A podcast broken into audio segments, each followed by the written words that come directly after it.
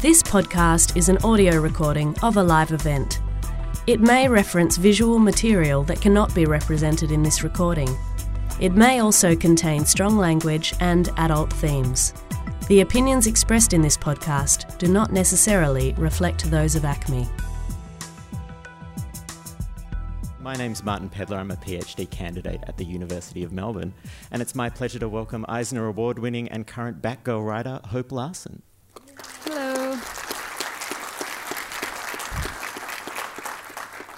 So I'll ask a few questions to start, and then we'll throw it over to you guys for questions for the second half. But um, I guess starting wide, and then we'll go narrow.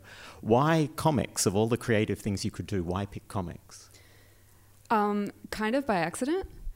I at at college I started studying film, and um, I was interested in in visual storytelling basically, but I wasn't really crazy about the film program that I was in, so I ended up transferring out of that and into illustration.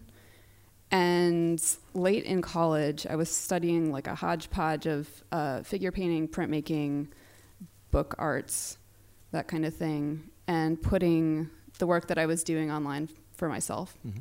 and just sharing it with my friends. And Scott McCloud, who wrote Understanding Comics and Making Comics and all those wonderful books, happened to find my online work and encouraged me to draw comics. And that was really all I needed. I just took a crack at it, Mhm. and one thing has led to another, and it's the only industry that seemed to really want me. so I, I feel really lucky to have the career that I have. I mean, I was a comics reader and a comics fan from childhood, but I didn't start actively making them until like 2003. Mm. So my junior year of college. What were some of the childhood comics you liked? Um, I I started reading them in France when my family was there for a year. My dad's a professor, and we were there on sabbatical while he was translating this book about economics. Nothing exciting, but um, I my brother and I didn't know any French when we went over at all, and my parents just tossed us in the local village school, and we had to learn by immersion. Mm-hmm. I was seven, so it wasn't like a huge deal. But they were willing to buy me all these comics because they helped m- with my, my French comprehension and my reading comprehension. So I started reading Tintin, Asterix. Um, Uncle Scrooge was really big over there, so I read those. Um, they had My Little Pony comics, which was, I know they have them again now, but it was very um, novel and exciting for me at the time. Uh, can we get the next slide, please? So this is just some of your earlier work. What, when you're first approaching a new idea, what is, where do you start? Is it an image? Is it a character? What's the process for coming to a new idea? It really depends. A lot of, lately, the ones that I really click with are I'm not sure where they come from. They seem to be combinations of bits and pieces of ideas that didn't quite come together in the past. Mhm. And you carry those images around with you, and eventually they click onto something. Like something changes in your life, and you're like, oh, I know how to tell that story now. Um, a lot of my work is more commercial work. Mhm. And in those cases, um, it's really about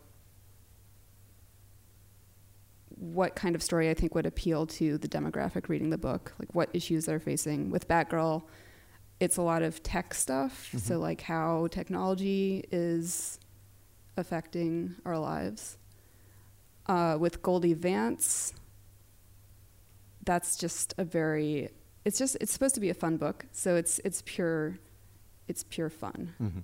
so car chases sneaking around spy stuff um, yeah Um, when I was reading on the back blurb for Mercury, one of your books, and it described you as having a signature touch of magic realism.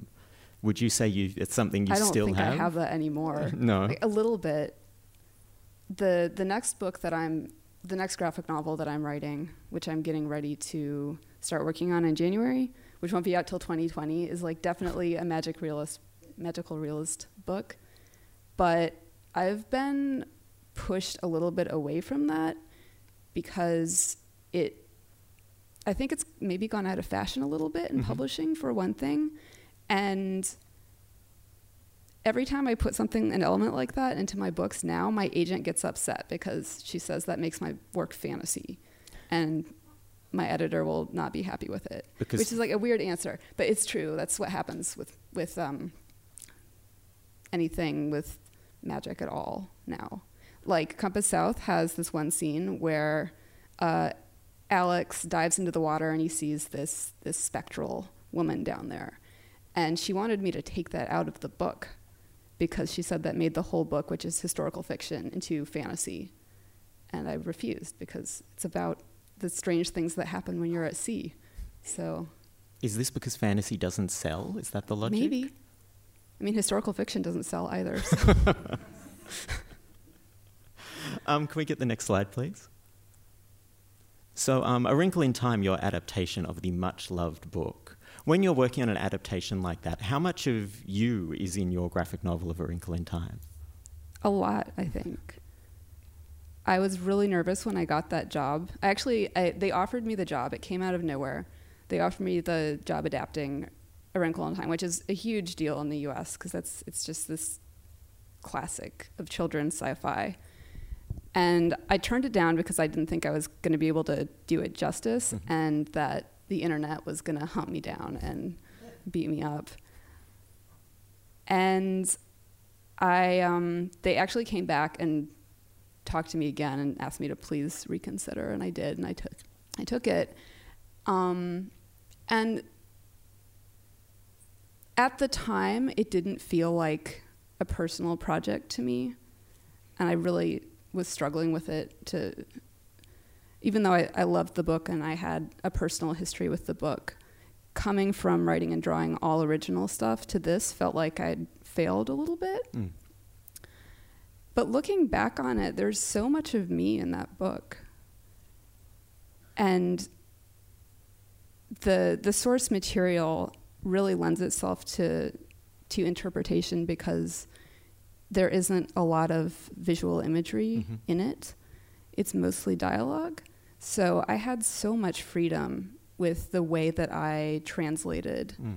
it. It's kind of like a play. I always Mm. talk about how Madeleine L'Engle was actually a, an actress in New York on stage for a while before she started writing. Mm. And her, her novels read a lot like plays Mm. in the way that they're really about they're about the dialogue and not about the action. Mm. What changed in the between the first time they asked you and the second time they asked you that made you agree? Um, I I realized that I was just turning it down out of fear, and that was stupid. I should just go for it. hmm And if they wanted me badly enough to ask me a second time, that maybe they knew something that I didn't know. Can we get the next slide, please? So these are some of your roughs from A Wrinkle in Time. hmm Um, I asked you yesterday if you miss drawing now that you're mostly doing writing, and you basically laughed at me. you don't? Not really. I mean, I, I do actually still draw a webcomic, Mm.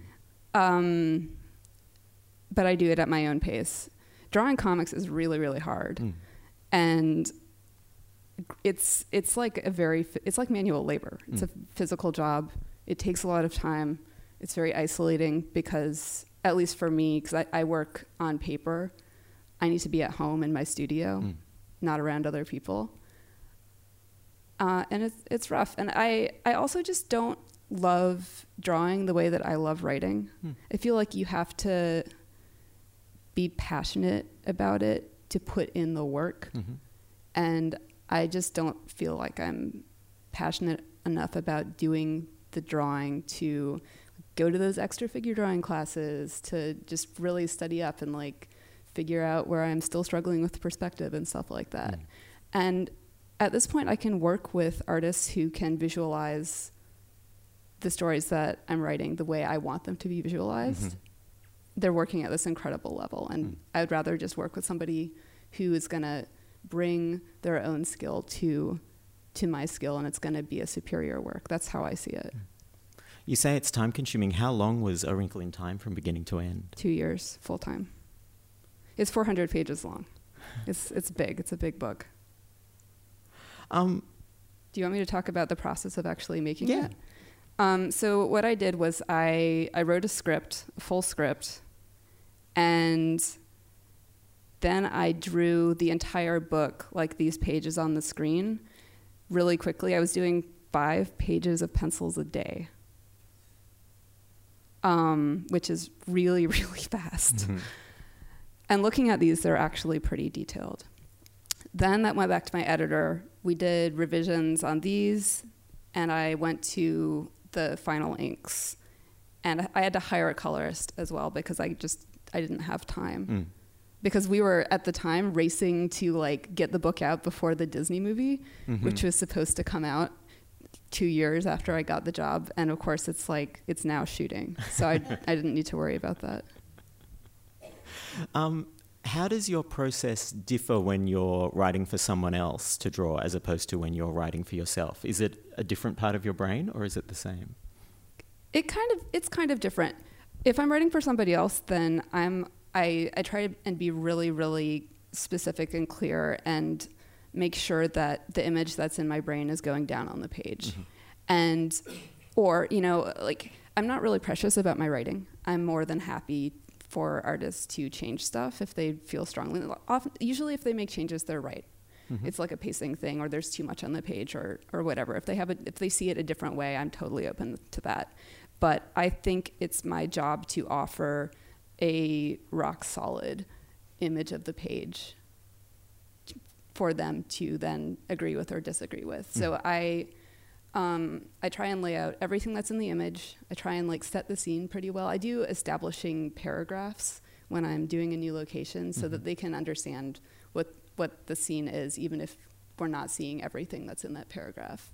And I I do specify shots, Mm. so a close, medium, wide, uh, high angle, low angle, over the sh- over the shoulder reversal, that kind of thing. Okay. I use the film language just because I think it's helpful in just letting people see what I'm seeing. hmm But that's quite particular, I guess, for someone who says um, that you're not precious about writing. That's, a, that's quite a specific level of detail to give to an artist, isn't it? Yeah, but they can throw it away. Okay. They don't That's have to keep it. The, the, the dialogue is what I'm the most concerned with, and the pacing. hmm And if if they want to do a different shot choice, usually it's not going to affect things too much. Mm. I'm pretty specific about fight scenes too. hmm Um, but again, that's really about the the emotional aspects of the fight and the like the specific moves hmm and how they choose to draw that can vary from the script. Mm. Can we get the next slide, please? So this is Goldie Vance. Um, when you're writing a much younger protagonist, do you have rules about what you let them do, how much danger you put them in? There, do you have strict rules for yourself? Mm, that's a good question. Uh, Goldie Vance is pretty elevated in terms of the action, so She goes I mean, drag racing. She goes stuff. drag racing. Yeah. She steals cars. I have her jump out a window at one point. Um, she's she's run away from spies with guns. um, I I have her go scuba diving alone. So no, I'll I'll let Goldie Vance do pretty much anything. okay. Do you ever get called up on maybe you shouldn't have her chased by people with guns, by editors or anything? no, um, I've had people be concerned about her stealing cars, hmm which, like, I get it, but also. Are you gonna be upset about James Bond stealing a car or something like that? I, I think just because she's a young black woman hmm or a girl, uh, people get a little bit more concerned about what she is doing and the Mm. moral implications of that. And Mm. I don't really think that's totally fair. I like using what if James Bond did it as your get out of jail free card for this stuff. Um, can we get the next slide, please? So let's move on to Batgirl, as this is a superhero symposium. Um, I know you were asked to pitch for Batgirl. Can you share with us the details of what your initial pitch was? Sure. Uh, so the way this came together was that I I did a short story for Gotham Academy yearbook, and it went really well. And my my um, the editors that I worked with on that, who are my editors on Batgirl, were happy with it and liked working with me. So they invited me to come in and pitch on Batgirl, and they knew that I was not a, a superhero person per se, and that I didn't have a history in that world. But they also knew that I was interested in moving into more action and uh, more commercial work. Um, so they emailed me and said, "Hey, we'd like you to come in and pitch on Batgirl if you'd be interested in doing that." And I was like, "Yes, definitely." And they pitched me this idea of her backpacking on vacation Mm-hmm. and being on some kind of like soul searching quest. And I was super into that because I've written a lot about travel. So it seemed like a good fit. And um, that was pretty much it. I just wrote a really, like a one page take on that, went Mhm. in, pitched it to them. Uh, actually, funny story. On the way to that pitch meeting, I I like got all dressed up in like a little dress and heels, and then I locked my keys in the house on the way out, so I couldn't get into my car, Mm-hmm. and I was freaking out. Climbed like over a fence and broke into the house through a back window Mhm. and got my keys, and I made it pretty much on time, and I got the job, and I felt like that was what Batgirl would do, so they had to give me the job after that. Um, so you say you weren't really from the world of comics. What were your general feelings about superheroes? World of superheroes, I mean. What were your general feelings on superheroes before you took the gig, and have they changed now? Well, back in my 20s, I was very snotty about it. Mm-hmm. Um, mostly because of the, the ownership issues around superheroes, because it is work for hire and it's, it's licensed work. And back then, I don't think that I really knew how to write somebody else's characters. So by the time I got offered this job, I just written so much stuff, Mhm. and I was a better writer, and it didn't feel like a huge stretch to be writing a character somebody else had created who Mhm. has all this backstory. Now that feels like somebody did all this work for me, and I just get to do the fun stuff, which Mhm. is taking those characters and putting them in a fun story. Mm-hmm. And I I have my own work that I fully own in book publishing. Mm-hmm. So this is just like another facet of my career. Mm. And I, I love it. It's a Mm. blast. In a world where so many writers and artists have come from the fan community, do you feel like something of an outsider as not coming from that really hardcore superhero fandom? A little bit, but everybody's so nice. Um, and I think that actually might be changing. There are a number of other writers who are not really, they're not like super fans who became writers, Mhm. or they're coming from outside industries.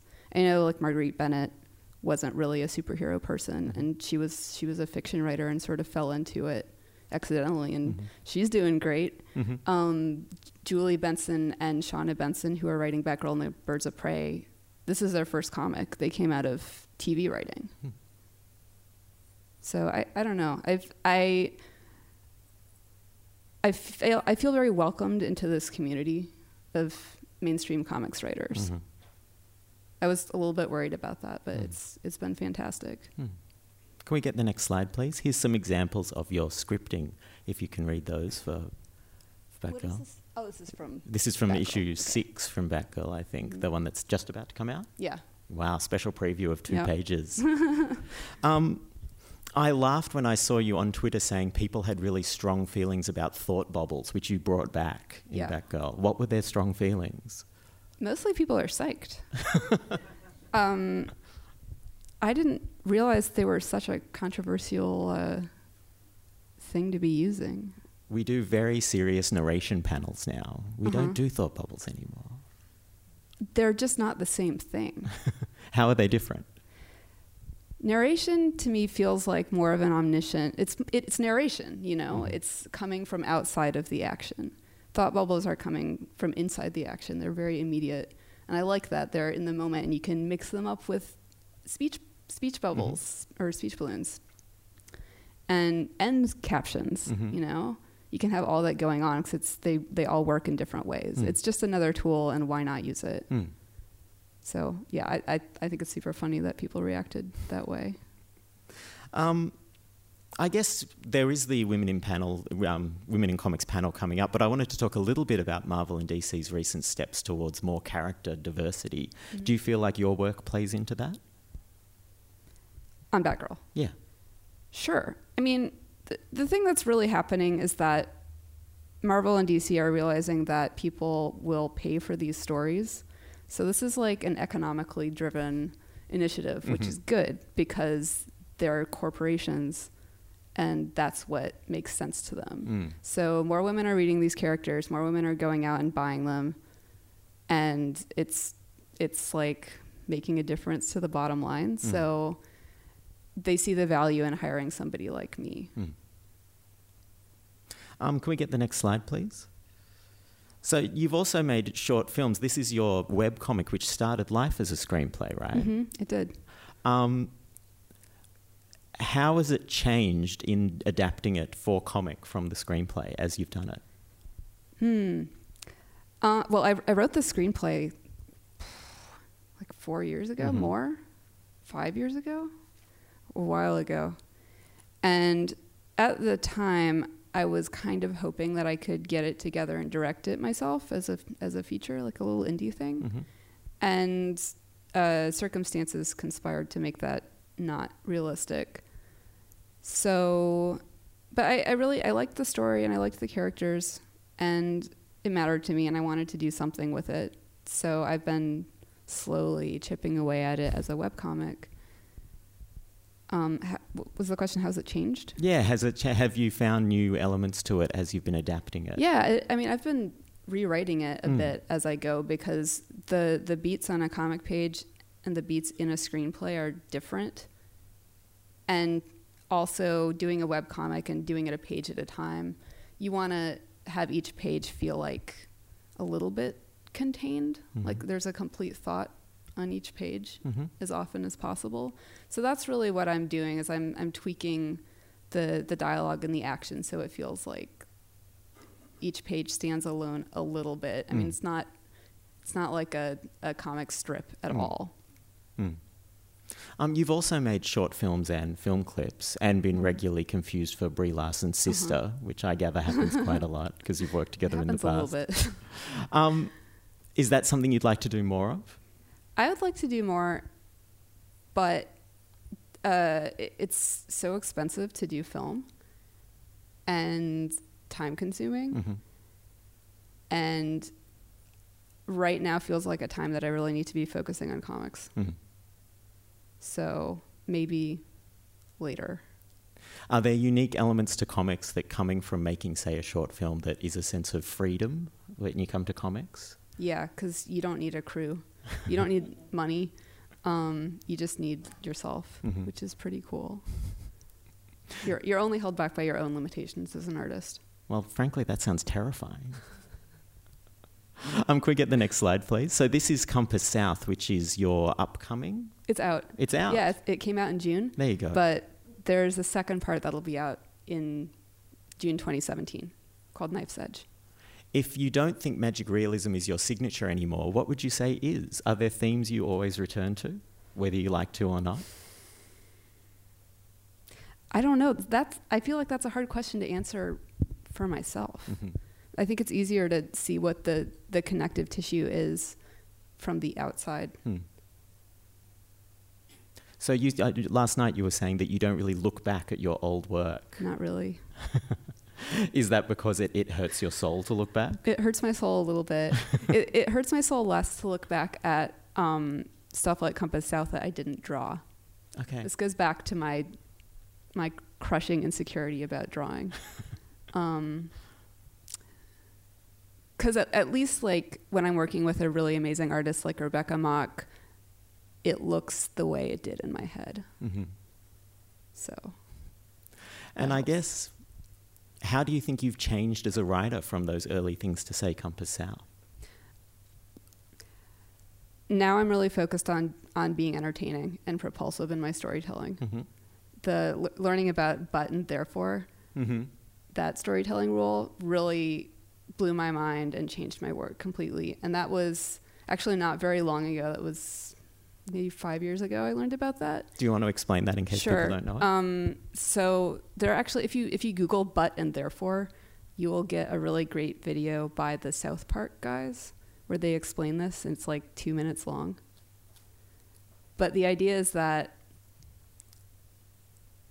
um, when you're moving from scene to scene, you want the word that connects those two scenes to be but or therefore. So you're either undercutting what just happened in your scene, or your scene is what happens in that scene is leading to the next scene. Mm-hmm. Do you want to add to that? I feel like it's a really simple idea, but it's kind of hard to explain. Um, I guess it's about avoiding and or so there are just two scenes next to each other that don't have a connection between Yeah. them, right? Yeah, Yeah.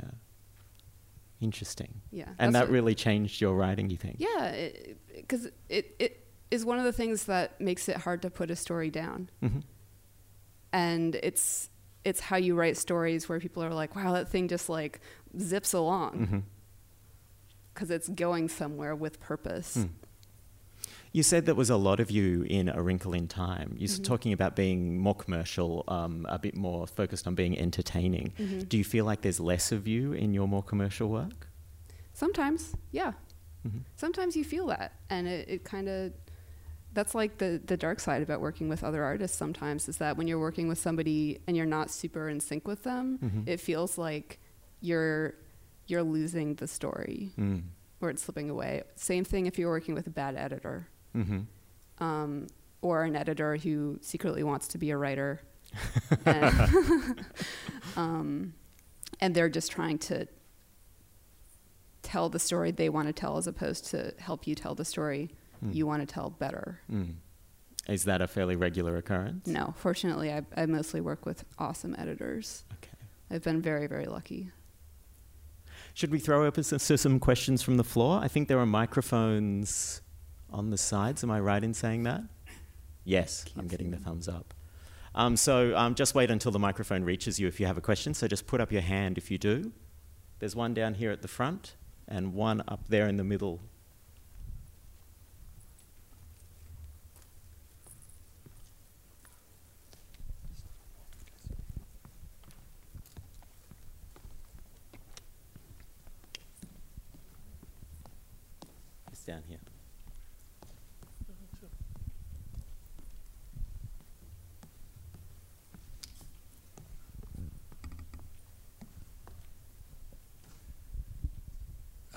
Thanks for that. Um, this won't change anything. I'm sure that everybody tells you you're an amazing artist, right?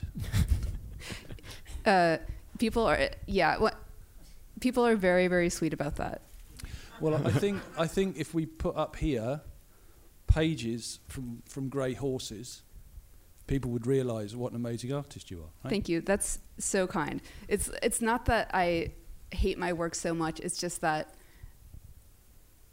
the ideas I have are sometimes very complicated and tough for me to execute. Yeah, I understand that. But this, this, this, this sort of leads on to my question, really, because uh, not only are you good at drawing, but the way you lay out pages is fantastic as well, which Oh, is one of the great successes of Gray Horses, right? The, the, the breakdowns are beautiful. So the question really is how do, do you still think in page layouts at all? You've talked a little bit about how you talk about you, know, you give directions through a sense Mhm. of film, but do you still think in that language of comics, which is like the page layout? Is that yes. still Yeah, definitely. Um, it, not for every single page. There are some pages where I have a very clear visual idea of how I would like to see that executed, but generally it's about the storytelling beats and the emotional beats, um, which can be very subtle, and um, leaving about enough space, like keeping the panel count low enough that the illustrator can go in and really make it sing. Hmm. And you're pretty ruthless with word count on a page, aren't Yeah. you? Yeah. Yeah, that's that's actually been another thing that's changed a lot with uh, superhero comics. Is that I learned that that uh, is it Alan Moore, the Alan Moore rule Mm-hmm. about the number of words you can have on a page, Mhm. Which I forget what the number of words is, but you don't want more than like 35 words in a panel Mm-hmm. if you're doing a six panel page. Okay. So I, I definitely sit there and I count out all of the words in my speech balloons. no more than 25 words per bubble. Mm-hmm. And it's been very helpful. Mm. I like rules. Um, who else had one up here? Hi, I think your mic is off. Hi there. Um, thanks for coming out and talking. Uh, I you. wanted to ask, how have you found the experience going from working on primarily your own work to now on Batgirl working in a shared universe environment where your story is connected to other people's stories and what you do will have a relationship with what other creators are doing? Thus far, the the work that I'm doing on Batgirl has existed kind of in its own little world. Um, I don't even really know what's going on long term in Batgirl and the Birds of Prey. Uh, what my editors have told me is that unless it's a crossover type situation or unless somebody else is using a supporting character, that uh, Batgirl can be in all these stories at the same time. Like she can be she can be in Birds of Prey on Monday, and in just Batgirl on Tuesday, and they don't conflict. And apparently they use the same wording with with Shawna and Julie, the Monday Tuesday thing. Um, but I think now that I've proven myself a little bit with Batgirl, they're starting to talk about me co-writing arcs with other creators and and doing crossovers and stuff like that. So uh, stay tuned. Does that take away a little like sense of ownership of a character? Do you feel like when somebody else is writing them as well? No, I mean I don't feel like I own these characters at all. Mm-hmm. I'm just doing my take. Um, I think really, if anybody owns them, it's the fans. Hmm. Who else has a mic? Up here. Um, yeah. How much um, what was question? How much like communication is there between you and other artists on your books, and how much like influence do they have over what you write? Do you sort of like look at what an artist like you sort of look at do you sort of look at an artist's style and it's like that sort of feels like this i'm going to try and write dialogue to match it or i'm going to try and write a story that feels the same way as the art Yeah, it, it really depends on which artist and my relationship with them and how well I know them. Uh, for Rebecca Mock, who did Compass South and Knife's Edge with me, those two books, I mean, we, we work really closely on them. I've, I've done all of the writing and she's done all of the art. But because we have, it's for a book publisher, we don't have the same kind of editorial that uh, I would have at, at like DC. So I'm sort of also in a bit of an editorial role on those books. Now that we've done two books together and we're getting ready to do a third, she's actually more involved in the development of that idea than she was with, with Compass South and Knife's Edge. Um, with Goldie Vance, Brittney Williams came in really, really, really early in the process. And uh, I mean, she's a co creator on the book and was really instrumental in developing those characters and the world and how everybody looks and um, all the race stuff that's in that is is due to her. Uh, with Batgirl, I was kind of in awe of Rafael, so I pretty much just backed off and let him do his thing because he's the veteran in that world and I'm the newcomer and I didn't want to step on any toes. He's like the nicest ever. Um, with the the next artist on Batgirl, Christian Wildgoose, I um, I picked up on pretty early that he was super into these detailed environments and these sort of like elevated, playful environments, and I've been writing to that because he clearly likes to draw that kind of thing. So. Um, yeah, my writing's definitely influenced by what my artists want to draw, for sure. Any other questions? There are some hands up here in the middle.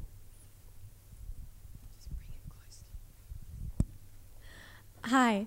You talked or about turning down a wrinkle in time partly originally because you were fearful of audience reactions and doing it justice. And now you've moved into comics, which has a pretty charged audience, I think one can say. Um, and I wanted to know, particularly in this age of social media and instant reactions, have you found reason to fear the comic audience? And how has that influenced your work? It's very scary. Um, it's it's a much bigger audience than I'm used to, and it's a very passionate audience. Everybody has an opinion, and you learn really quickly when you start writing superhero comics that people will totally love that book and totally hate that book, and you really can't please everyone or avoid offending Mhm. people. Uh, so it, it it's a lot of managing my relationship to social media because if I was just totally listening to every word that if I was like reading every review, if I was totally like scouring Twitter for people talking about my work, I would never get anything done because I would just be a ball of anxiety all the time. Has there been a moment when you think the fans were right and you were wrong? Um, About a plot development or a, a character, use of a character, or you know, I don't know because I don't really you don't look. I don't look. Fair enough. but I'm sure probably. I, I I do listen to what fans when they tweet directly at me. I, I see that usually, unless it's getting filtered out, and I listen to what they want to see in the book. Mhm. If I get a lot of tweets that are like that are like, "Oh, we love whatever character," I really hope they're going to be around in the next arc. I listen to that and I try and you know include that character because they want to see that. Um, sort of related to the other questions you've had on um, on um, Batgirl and um, shared universes, and th- uh, there's obviously a lot of people who have written Batgirl before you, and um, and how much or how little do you pay attention to what's gone before you? I mostly pay attention to the the arcs right before mine that are uh, that I'm continuing the story from. Yeah, You didn't go back and read and a bunch of the old, No. like when she was Oracle or. no, I, I haven't. I mean, you only have time to read so many issues of Batgirl before you start writing it. the, Yeah. the the deadlines and the turnaround is really quick on these issues. Uh, I do a lot of googling. There are wonderful fan wikis out there, and we all use them. Editors use them, writers use them. So thank you, everybody who's writing those. Does the quick turnaround, has that made you less precious as a writer, you think?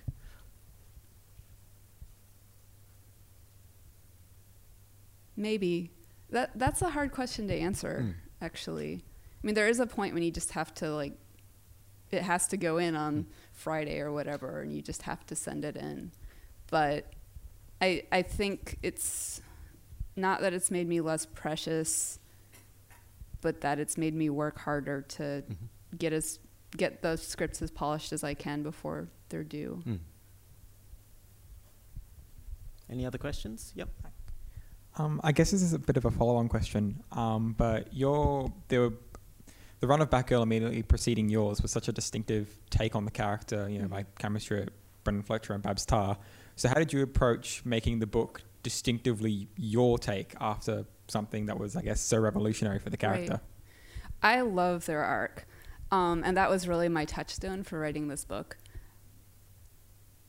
How as for how I go about making it my own, I'm just like I'm one person and not two writers. And I'm just different from them. It's not that I'm consciously trying to make the way that I write Batgirl different from the way they write Batgirl, and more just that I wouldn't know how to write just like they do Mhm. but I, I mean, I love that. I love that arc. Mm.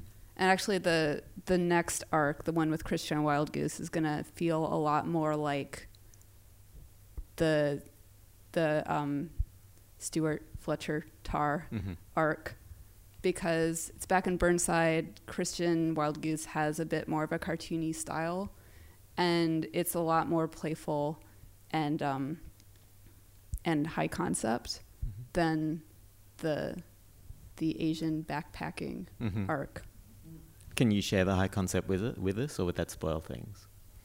Uh, well, Babs is returning to Burnside, hmm and also arriving in Burnside is Ethan Cobblepot, the the son of the penguin, who is a sort of like a tech bro, maybe evil, maybe not. I mean, I, I think you probably know where it's going. Um, but yeah, it's fun. Who else had a question? This one up the back. Um, uh, with uh, DC Rebirth, they talked a lot about how a lot of comics were coming back to their roots or thinking about legacy of the character.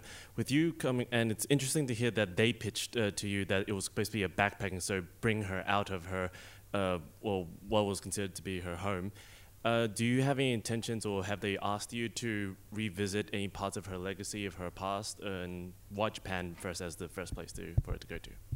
Oh man, uh, I feel like this is a tough question because I could say stuff and then get in trouble for it because I, I don't want to I don't want to spoil or anything that hasn't been announced yet. Um, I think part of why they asked me to do this this traveling story was that they wanted to free me from all of the the history of the character and keep me from getting really overwhelmed since I was coming in from outside of superhero comics. And now it, we're we're working more to like tie into um, character dynamics and the history of the character going back a ways. I, I think that's all I'm going to say. Any other hands up? Up the back there.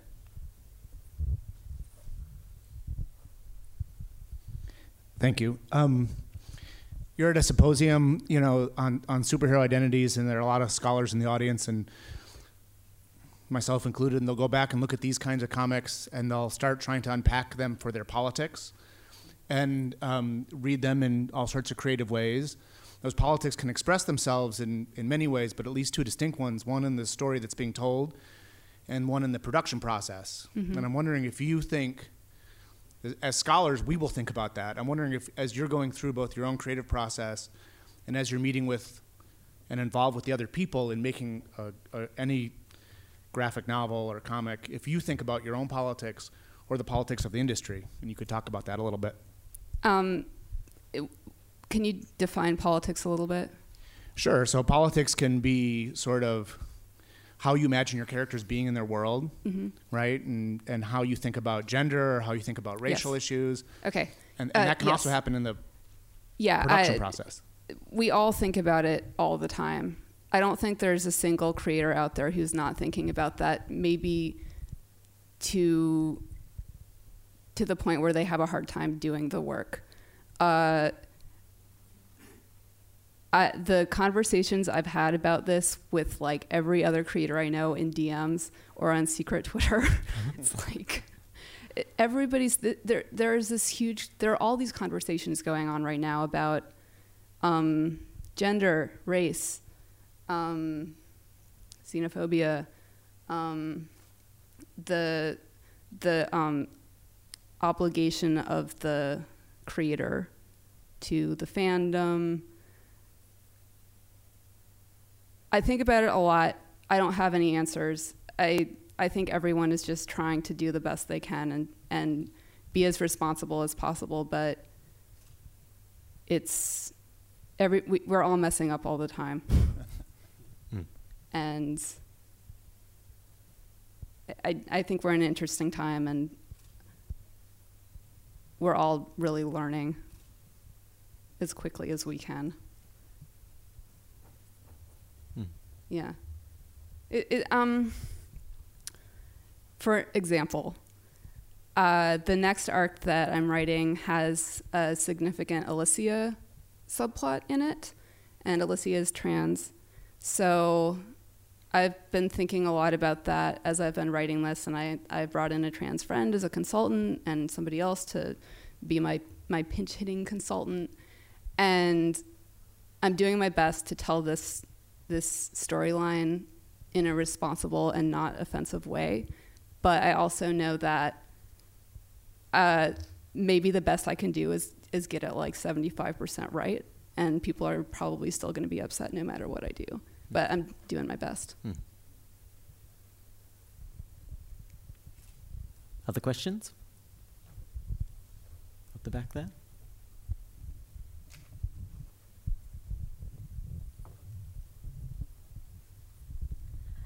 Hi. Um, to what extent do you think comics can be educative of community issues such as understanding intersectionality of identity like disability or race, like you mentioned before. So it's a follow on from that question. I think they're super helpful. I mean, for one thing, they make characters from marginalized groups more visible to a mainstream audience. And I think it's a lot easier for people to understand what people from marginalized groups are going through if they can see a character who they see as a friend going through that kind of thing. Hmm. I saw another hand up. No? I have a question that I forgot to ask before. You were talking about being really specific with fight scenes. Mm-hmm. Superhero comics thrive on fight scenes. Uh-huh. Everything has to be turned into action. How is did you approach that coming from a world of indie comics where perhaps fight scenes weren't quite so important? well, they're really fun to write. I mm-hmm. enjoy them. Um, for for the for this Batgirl arc, there's a lot of MMA stuff in it, and that was actually kind of a nightmare because I didn't I didn't know anything about MMA mm-hmm. when I mm-hmm. started writing this. So I got my friend to teach me everything about MMA because he's a huge buff. Mm-hmm. And he sent me all these fights, so I watched tons of fights and read tons of articles and watched tons of YouTube breaking down different fights mm-hmm. um, and tried to just understand it that way. When you're writing martial arts is really tricky because the, the fight has to make sense on a like move to move level. Mm-hmm. Um, if you're not making it specifically about martial arts or something like that, you can be a lot more open mm. and, and loose with how you're scripting that. Mm. It can just be like, Batgirl punches whoever or she like kicks him in the head and not not like specific moves where I need to go on YouTube and find a fight mm-hmm. and be like, this move at like 103 is the one I'm talking about. And how do you stop those fight scenes becoming just fight scenes? How do you make sure they have an emotional character component as well? I think they, well, the way I write them, they always have an emotional or character component they always tie into the themes that mm-hmm. I'm writing about. And um, there's usually a lot of talking going on throughout the fight, so hopefully that's like underscored pretty hard. Do we have any last few questions? Running out of time.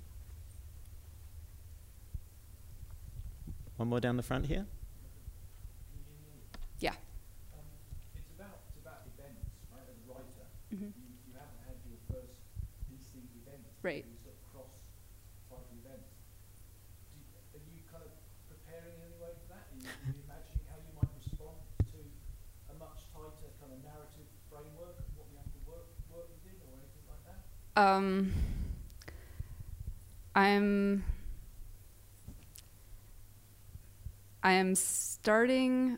How do I even put this in a way that's not going to?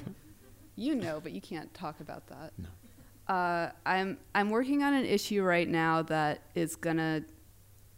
It sounds like tie into a, a little mini crossover thing, and my editors have talked to me a little bit about doing some stuff that will tie into an event, but we haven't quite got there yet. Um, it's tricky because it's tricky for me because coming from outside of mainstream comics, I have to learn all of the stuff about the other characters as well as the ones that I'm writing because I'm kind of starting from like zero. Um, so it's just research, and a lot of it's um, figuring out the voices of those characters too. But it's fun. I enjoy it. Oh, one more. Coming from um, uh, probably a position of white privilege, do you have trouble um, portraying those characters? I mean, fair enough, you can bring other people in, but I know specifically with my research and the areas that I look into, I've been accused of being white privilege. How can I sort of look at you know, feminist or Mhm. racial areas? Have you ever been sort of um, or, or any comments made with regards to your representations? Um, I I do get them sometimes. It's something I think about a lot. Uh, I I don't know that it's possible to get out outside of your whiteness and your privilege in writing. Um, it's it's such a big question. Uh,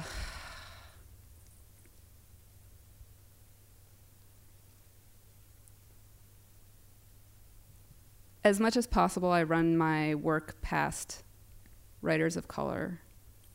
If I'm writing, if this is like, if we're talking about color in this instance, but it, again, it's the, the deadlines are really tight. So there's really only so much you can do to get feedback a lot of the time, especially with superhero comics. It's tricky because most of my artists are white, most of my editors are white. Uh, it's a problem. Uh, the thing that I've mostly been focusing on for a long time is trying to get writers of color hired. And that it, it's hard and it, it I'm often unsuccessful. I'm just always trying to get people onto my editor's radar because I think that people from marginalized groups should really be telling their own stories and because they're the ones who can tell them correctly. Hmm. I think we've got time for one more, if there's one more, and then we'll have to call it. No? Oh, one here.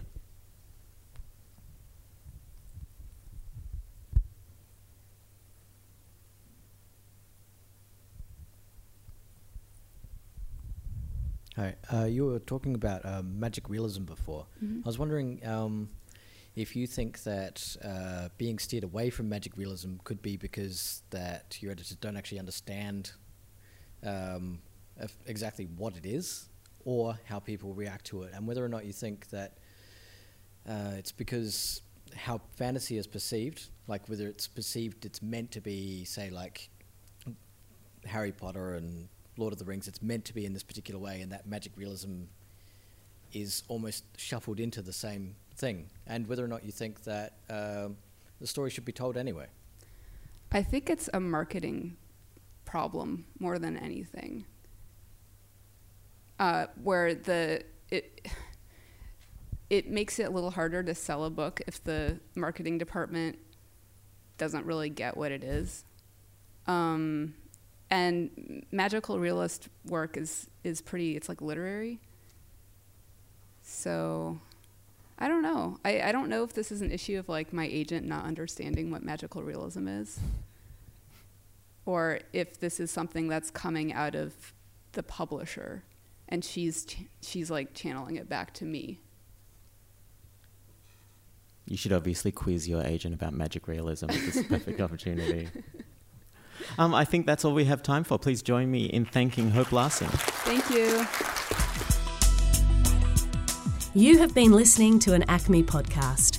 For more recordings, go to soundcloud.com slash acmeonline or the ACMI website.